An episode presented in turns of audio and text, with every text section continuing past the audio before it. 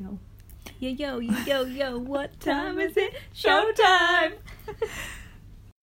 Hello and welcome to Upstage the Podcast, your weekly dose of theatre news and reviews. I'm Rachel. And I'm Abby. This week we've got part two of the 1960s, which is a very, very big decade. Lots of good shows to talk about. And Abby's going to review An Ideal Husband with Freddie Fox and his father, Yeah. Edward Fox. Yes. Edward Fox.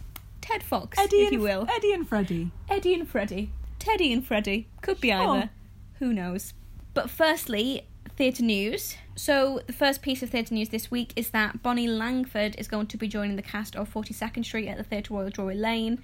She's going to be playing Dorothy Brock, and also the show has announced its closing date, which will be the 5th of January. After that, the Theatre Royal Drury Lane is going to close for refurbishment. So, we haven't seen this. We have talked a lot about seeing it, and now I think that it's got a closing date. I think that is the kick that we need to actually see it before it closes. Yeah. I really like the Theatre Royal Drury Lane. I think it's a very nice space. And I think 42nd Street will be a nice classic bit of theatre. Yes. A lot of tap dancing all over the place. Yeah, a lot of big song and dance numbers. Um, yeah, I think it'll be a a fun, classic night at the theatre. The next piece of news is kind of tangentially theatrical, and it's that the BBC have released the first look photos of the new Les Miserables TV adaptation. So, this is an adaptation of the book, so will feature no song. We will not be Wouldn't hearing the people me if sing. they used some of the soundtrack as background music. Just like some of the a little bit of little on my own when and the- and everybody's you feeling sad, you know, like but the, just a hint to it. So this production will star Dominic West as Jean Valjean, David Oyelowo as Javert, and Lily Collins as Fantine, Adil Akhtar and Olivia Colman as the Thenardiers. So a lot, a lot of big cast, names. yeah. yeah. You see that when the BBC tweeted about it, they call Javert Javier. I didn't see that. The new So Spanish good. adaptation of Les Mis. so funny. I'm not sure they've changed it by now. That But- is fantastic. Yeah. The um, production pictures look really good. I think Dominic West looks like a very convincing Jean Valjean. David Oyelowo looks like a better Javert than Russell Crowe ever did. Well, he also doesn't have to sing, so he's got an easier job, doesn't he? Extremely true. Although even if he did I have to sing, I bet he'd do a better job than Russell Crowe Yeah. did. Lily Collins is a sort of young Fantine for what I think Fantine looks like in my head, but I guess she is quite young, isn't she? I yeah. In the book, I I've mean, not read the book. you have to. Spans quite a long time, doesn't it? It does span quite a long time. I'm excited to the age makeup they put on Lily Collins. Yeah. I'm hoping this will be good. BBC can be very good at period drama sort of things. They can. And look, it can't be worse than the Mis film. So that will be on the BBC next year. So that is all the news for this week. Abby, you saw An Ideal Husband on Saturday. I did. How did you feel about it? I felt very positively about it, Rachel. Mm. It's very classic Oscar Wilde production. They don't really try and do anything particularly fancy or or modern or anything with it, I, which I feel like it needed to be. I don't think it would work, although I'm sure that people have done modernized ad- adaptations of it in the past. I really think that Freddie Fox is one of the finest young actors of our age, and he was just really fantastic. Nathaniel Park was excellent. It's just like really fun. Obviously, Oscar Wilde is great. That's why he's so famous all these years on. The classic spring production of The Importance of Being Earnest is following up at the Vaudeville Theatre, and that's the final one of their Oscar Wilde season. And I just thought it was a really well put together production, so I would recommend going to see The Importance of Being Earnest. And obviously, that is the most classic of of the Wildes. How was Freddie Fox's father? He was good. They did play off each other really well. Like it was really fun watching them play off each other. So they played father and son in the show, and or they played because it is now over because I'm terrible at seeing things before like literally, time is running out. The dying days bit. Yeah. At least you see things. I, I got there. You got I got there. there. the very last day it was on. So yeah, they play father and son, and he's a really disapproving father who kind of like loves his son's best friend, but thinks that his son's a bit of a waste of space. But obviously they really love each other. But he like delivered every kind of put down and like aside perfectly, and obviously they kind of just very relaxed body language around each other and it just it worked really really well yeah i would just say if you ever have the chance to go see freddie fox in things this is the second stage production i've seen him in Yes. because he was in travesties He's fantastic in Travesties. fantastic in that Really held his own against Tom Hollander, I thought, which was quite a feat because Tom Yeah. Hollander was fantastic. I think he is definitely one to watch on the London stage. That is for sure. And now we're going to continue on with our journey through the musical ages with the middle part of the 1960s. Yes. Um, so the first show we're going to talk about today is one of my all-time favourites, Fiddler on the Roof, which first opened on Broadway in September 1964. Fiddler on the Roof is the story of a poor milkman called Tevye who is living in a small town in Tsarist Russia. And it's basically about the whole community, um, his family, and um, I guess kind of basic theme is the conflict between tradition and sort of modern values and changing society. So um, Tevye and his wife Golda are very traditional. They believe in using matchmakers and in a very kind of classic Jewish life. So there's a lot of themes and songs about Friday night. About I mean, the opening number is called Tradition. It's like it's ingrained, but their their daughters are much more forward thinking, and it's sort of the the conflict between the two between um, living what they believe is the correct traditional way of life and allowing their daughters the freedom that they want as well. The story kind of follows his eldest three daughters being married off as such. So instead of choosing who the matchmaker kind of presents for them, for, for want of a better word, I guess, one marries a, a poor tailor, the second kind of leaves home with the political radical, and the third daughter ends up marrying a non Jew, which is obviously pretty much the worst thing she could do. One of the interesting things about Fiddler when it opened is that it opened when sort of social change was in the more broadly at the time. So it was around the time of the civil rights movement, the counterculture movement of the 60s, the sexual revolution, uh, the women's rights movement.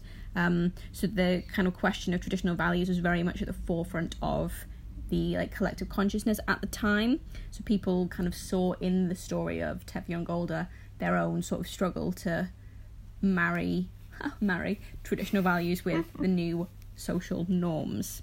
So the music for Fiddler on the Roof was written by Jerry Bock with book by Joseph Stein, um, lyrics by Sheldon Harnick, and it was directed by Jerome Robbins. And it was actually a young Stephen Sondheim who convinced Jerome Robbins to um, join Fiddler on the Roof after hearing some songs from the show performed at Jerry Bock's home. So it might not have all come together were it not for young Stevie. Young Stevie Sondheim. So the show is based on Tevye and his daughters, which is a series of Yiddish stories written by Sholem Aleichem, basically about this um, Jewish village life at the turn of the 20th century in Russia. And it was kind of married with this image of a fiddler on a roof from a um, Chagall painting called The Fiddler. So the uh, image that Chagall sort of remembered from his childhood was a fiddler actually balancing on a rooftop who was trying to play without falling off which sort of reflects the idea of troubles and the struggles of the poor. So, in addition to directing, Jerome Robbins also choreographed the show, and the choreography is one of the key ways that the musical sort of brings together the worlds of musical theatre and the culture of the Hasidic Jews. So, interestingly, the choreography is very often recreated even in productions today because it's so central to the show, and in particular, the staging of the opening number tradition. So, Fiddler on the Roof was the first show to run for more than 3,000 performances on Broadway. Um, it has been mounted um, more than 1,300 times in Japan alone. Little Japan. Little Japan, who'd have known? And it's just had incredible success all around the world.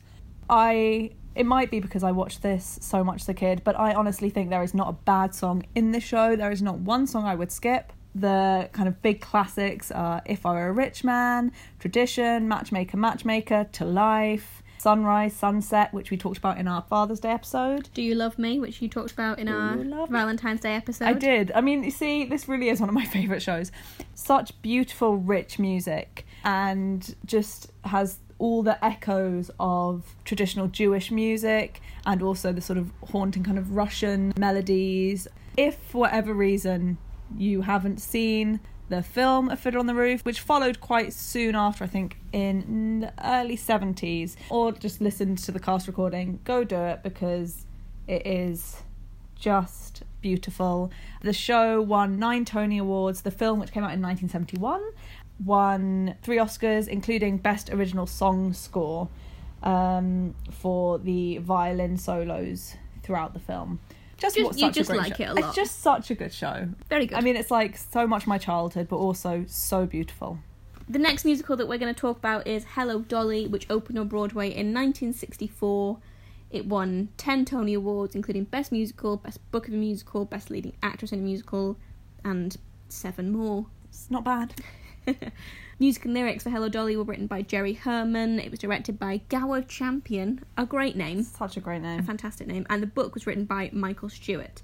So, Hello Dolly is based on a one act play called A Day Well Spent, but it went through several adaptations and revisions before it became Hello Dolly. So, it was adapted by an Austrian playwright. That play was turned into an American play, and that play was revised again into a play called The Matchmaker, which was a London and Broadway hit and led to the Matchmaker producer acquiring the rights to change it into a musical adaptation. So, Hello Dolly is basically about a matchmaker called Dolly Gallagher Levi, great name, and shop workers having a sort of romantic adventure in New York. So, Hello Dolly's got some fantastic songs in it. My favourite two are Put On Your Sunday Clothes and It Only Takes a Minute, and that is entirely because they are both featured in WALL-E, which is probably my favourite Pixar film, if not one of my very favourite Pixar films, if not one of my favourite films of all time. And It Only Takes a Minute is the song that WALL-E watches when he sees them holding hands and he just wants to hold hands with somebody. Oh, Oh, my heart is hurting. Um, and it's a beautiful, beautiful song. Carol Channing starred as Dolly in the original Broadway production. When the film was made a few years later, Barbra Streisand played Dolly. Although, interestingly, Barbra thought that she was too young to play the role and actually asked to be replaced at one point, but they refused to, obviously, because she was Barbra Streisand, and why would they? Why would they do that? There is, at the moment, a revival of Hello Dolly on Broadway, starring one of my favourites, Gavin Creel. Also currently starring Bernadette Peters as Dolly, although I think she might have just left, literally just, just this left weekend, yeah. yes, David Hyde Pierce, and it's just a great cast. It's a great cast, and I wish that I could have seen it because I would love to see Gavin Creel in Hello Dolly so much. Like I could, I could cry thinking about it. So yeah, Hello Dolly was the first of Jerry Herman's sort of series of musicals centering on sort of larger than life women, and it was his most successful as well. So it's only going to go downhill for Jerry Herman from here in this series. So in the same year came another sort of iconic, huge female Mm. role show with Funny Girl, which is about the rise of a Ziegfeld Follies star named Fanny Brice. A real woman. Real woman. So yeah, it kind of focuses on Fanny's early ambitions and her rise to fame, her obsession over Nick Arnstein, who she falls in love with, even though he's a slightly um, Crooked. shady, shady character. bit crooked.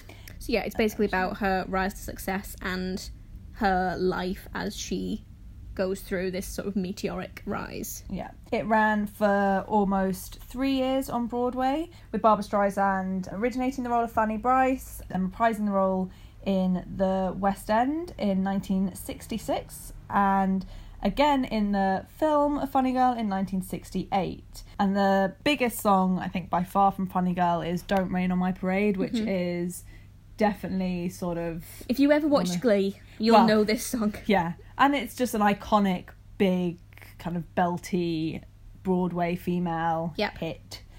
The song People is also a great song. I also enjoyed the song Funny Girl. Yeah, It's got lots of good songs in it, I think. yeah, it is a good, fun show. It's a good score. Um, it weirdly though didn't win any Tony awards. Well, I think that's probably because it came out in the same year as Hello Dolly, which swept basically everything. yeah, Interesting. I know. Not even a token. And then when the film came out a few years later, that was the same year as the Oliver film came out, so it also lost out on Best Picture to Oliver. Which is s- sad. it's a shame, really. They should schedule these things better. Yeah, it has had many revivals since then, though, including a revival Two years ago, two maybe. years ago. I was thinking two, three years Two ago. or three years at the ago. Savoy Theatre, starring Sheridan Smith. Smith. We saw this, but we didn't actually see Sheridan Smith. No, we so she- saw Natasha Barnes. Natasha Barnes, who was excellent. she was fantastic. yeah, She Sheridan really. Smith um, had to take a chunk of time out due to illness, but it was one of those amazing understudy steals the show sort of moments Yes. because um, Natasha Barnes was just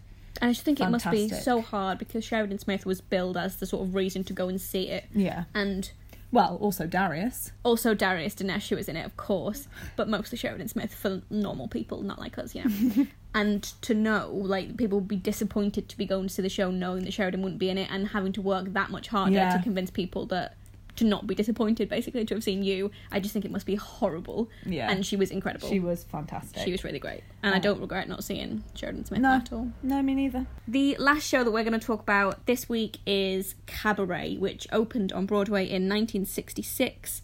Cabaret is obviously one of the most famous musicals of all time. It's set in 1930s Berlin. It's about the love affair between Sally Bowles and Cliff Bradshaw, who is an American writer, and it's sort of conducted in the very early stages of the Nazi regime. The music and lyrics for Cabaret were written by Kander and Ebb. It was directed by Harold Prince, and the book was by Joe Masteroff.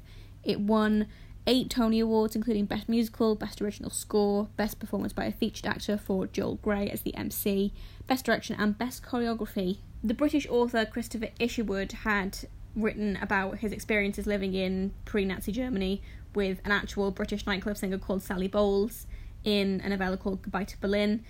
That was adapted into a play, and then that was eventually adapted into what became Cabaret, with Kander and Ebb researching extensively about the time period when they were writing the score and sort of immerse themselves in 1920s German jazz. I think it's a great score. It's such a great score. Really, just some fantastic songs, including Cabaret itself, Mm-hmm. um, and So What, and Money. Maybe this time. Maybe this time, which was actually originally written for the film, but has since been worked into the stage show in um, recent revivals. I think the MC also in Cabaret is one of the the great roles. yeah, such a great role for male lead, and obviously Sally Bowles for female lead is um, sort of one of those iconic roles you can have. A little fun fact about Sally Bowles is that the role was originated in the West End by Judi Dench. Judi Dench. Judi Dench, who I'm sure was just fantastic I would in have this loved role. to have seen that. Yeah, just a few decades too young for that. Mhm. Another fun fact is that Liza Minnelli, although appeared in the film, did not originate the role on Broadway. It was originated by Jill Haworth. So yeah, this is a huge show. It's one of the biggest, most famous musicals of all time. It's obviously revived a lot. They do have a tendency to stunt cast Sally, which I think is a bit of a shame. I mean, they've got really good people to play her. So in the recent Broadway revival, they had Michelle Williams and Emma Stone. Emma Stone, And obviously, there's been a 2017 UK tour with Louise Redknapp. Louise Redknapp, Louise who Redknapp. I'm just not sure was made for the role No. of, of Sally, but However, I would have liked to see the UK tour, which was years and years ago now, with Samantha Barks as Sally Bowles. Yeah. That I would have liked to see. I will see a production of Cabaret one of these days. yeah, I would love to see Cabaret. Watched the film many times, but I think the stage show must just have such great atmosphere, especially in a smaller venue. I'd love to see it in a bit of a, a smaller West End, rich, velvety Mm. surroundings Yes. sort of place. So if anyone has a West End theatre of that description, please. I think we're due a big West End revival, aren't we? Cabaret. Maybe the Savoy. The Maybe. Savoy One Street and Girls Closes. That will be fun. That's the type of show they would have. So that's it for part two of the 1960s. We've still got a couple of good shows to come next week when we'll also have a review of Fun Home, which is very exciting. So excited. really excited about that. Um, so yeah, we're almost done with this decade, and then on to the sort of modern era, the sort of rock opera era, which is very very exciting as well. Ball Bulletin. He's working with Il Divo. He's having a great old time. Yeah. Uh, I don't think he's up to much else really. Any other business? I have another film recommendation. I'm just watching films recently. I watched a really, really good film yesterday called Hunt for the Wilderpeople, which is a Taika Waititi film, who is the comic genius behind Thor Ragnarok and many other things. And it was just one of, I mean, it was one of the best films I've seen in a long time. It's about a young kid who gets placed with a foster family in basically the middle of nowhere in New Zealand, and he's a bit of a rough kid, and his foster father is pretty gruff and seems to hate him, but then they get lost in the woods, and it gets it gets complicated, but it is so beautifully shot, and it is so funny and so heartwarming and emotional and just like slickly done and it's the comedy is that I mean, I'm saying like that New Zealandy comedy, but all I know is Taika Waititi and Flight of the Mm. Conchords. That's all I know for like New Zealand comedy. But that sort of kind of dry, um, kind of harsh humour, but just stunning visuals and just go watch it, people. People should go watch it. It's just a very good film. Hunt for the Wilderpeople.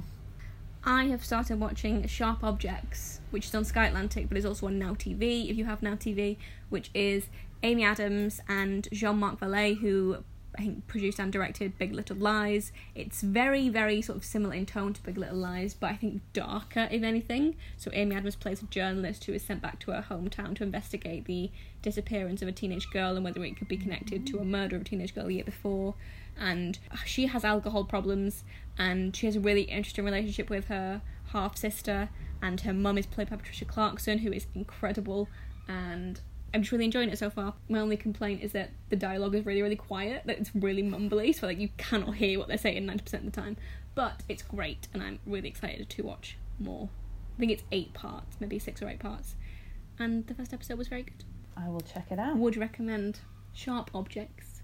That's about it, I think, for this week. Thank you very much for listening. We'll be back next week with more 1960s and Fun Home. Yay! Yay! See you then. Bye. Bye.